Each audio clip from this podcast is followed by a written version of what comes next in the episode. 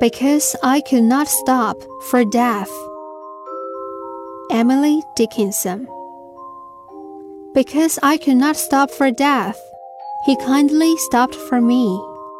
The carriage held but just ourselves and immortality. We slowly drove. He knew no haste, and I had put away my labor and my leisure too, for his civility. We passed a school where children strove at recess in the rain. We passed the fields of gazing grain. We passed the setting sun.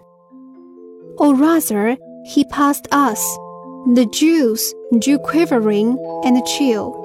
For only gossamer, my gun, my tippet, only tulle. We passed before a house that seemed a swelling of the ground. The roof was scarcely visible, the cornice and the ground. Since then, two centuries and yet feels shorter than the day.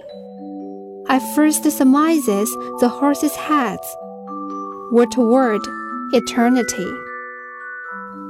本诗朗读者施祎辰，摘自东南大学出版社《丝织的帐篷：英语经典诗歌选译》一书。Thank you.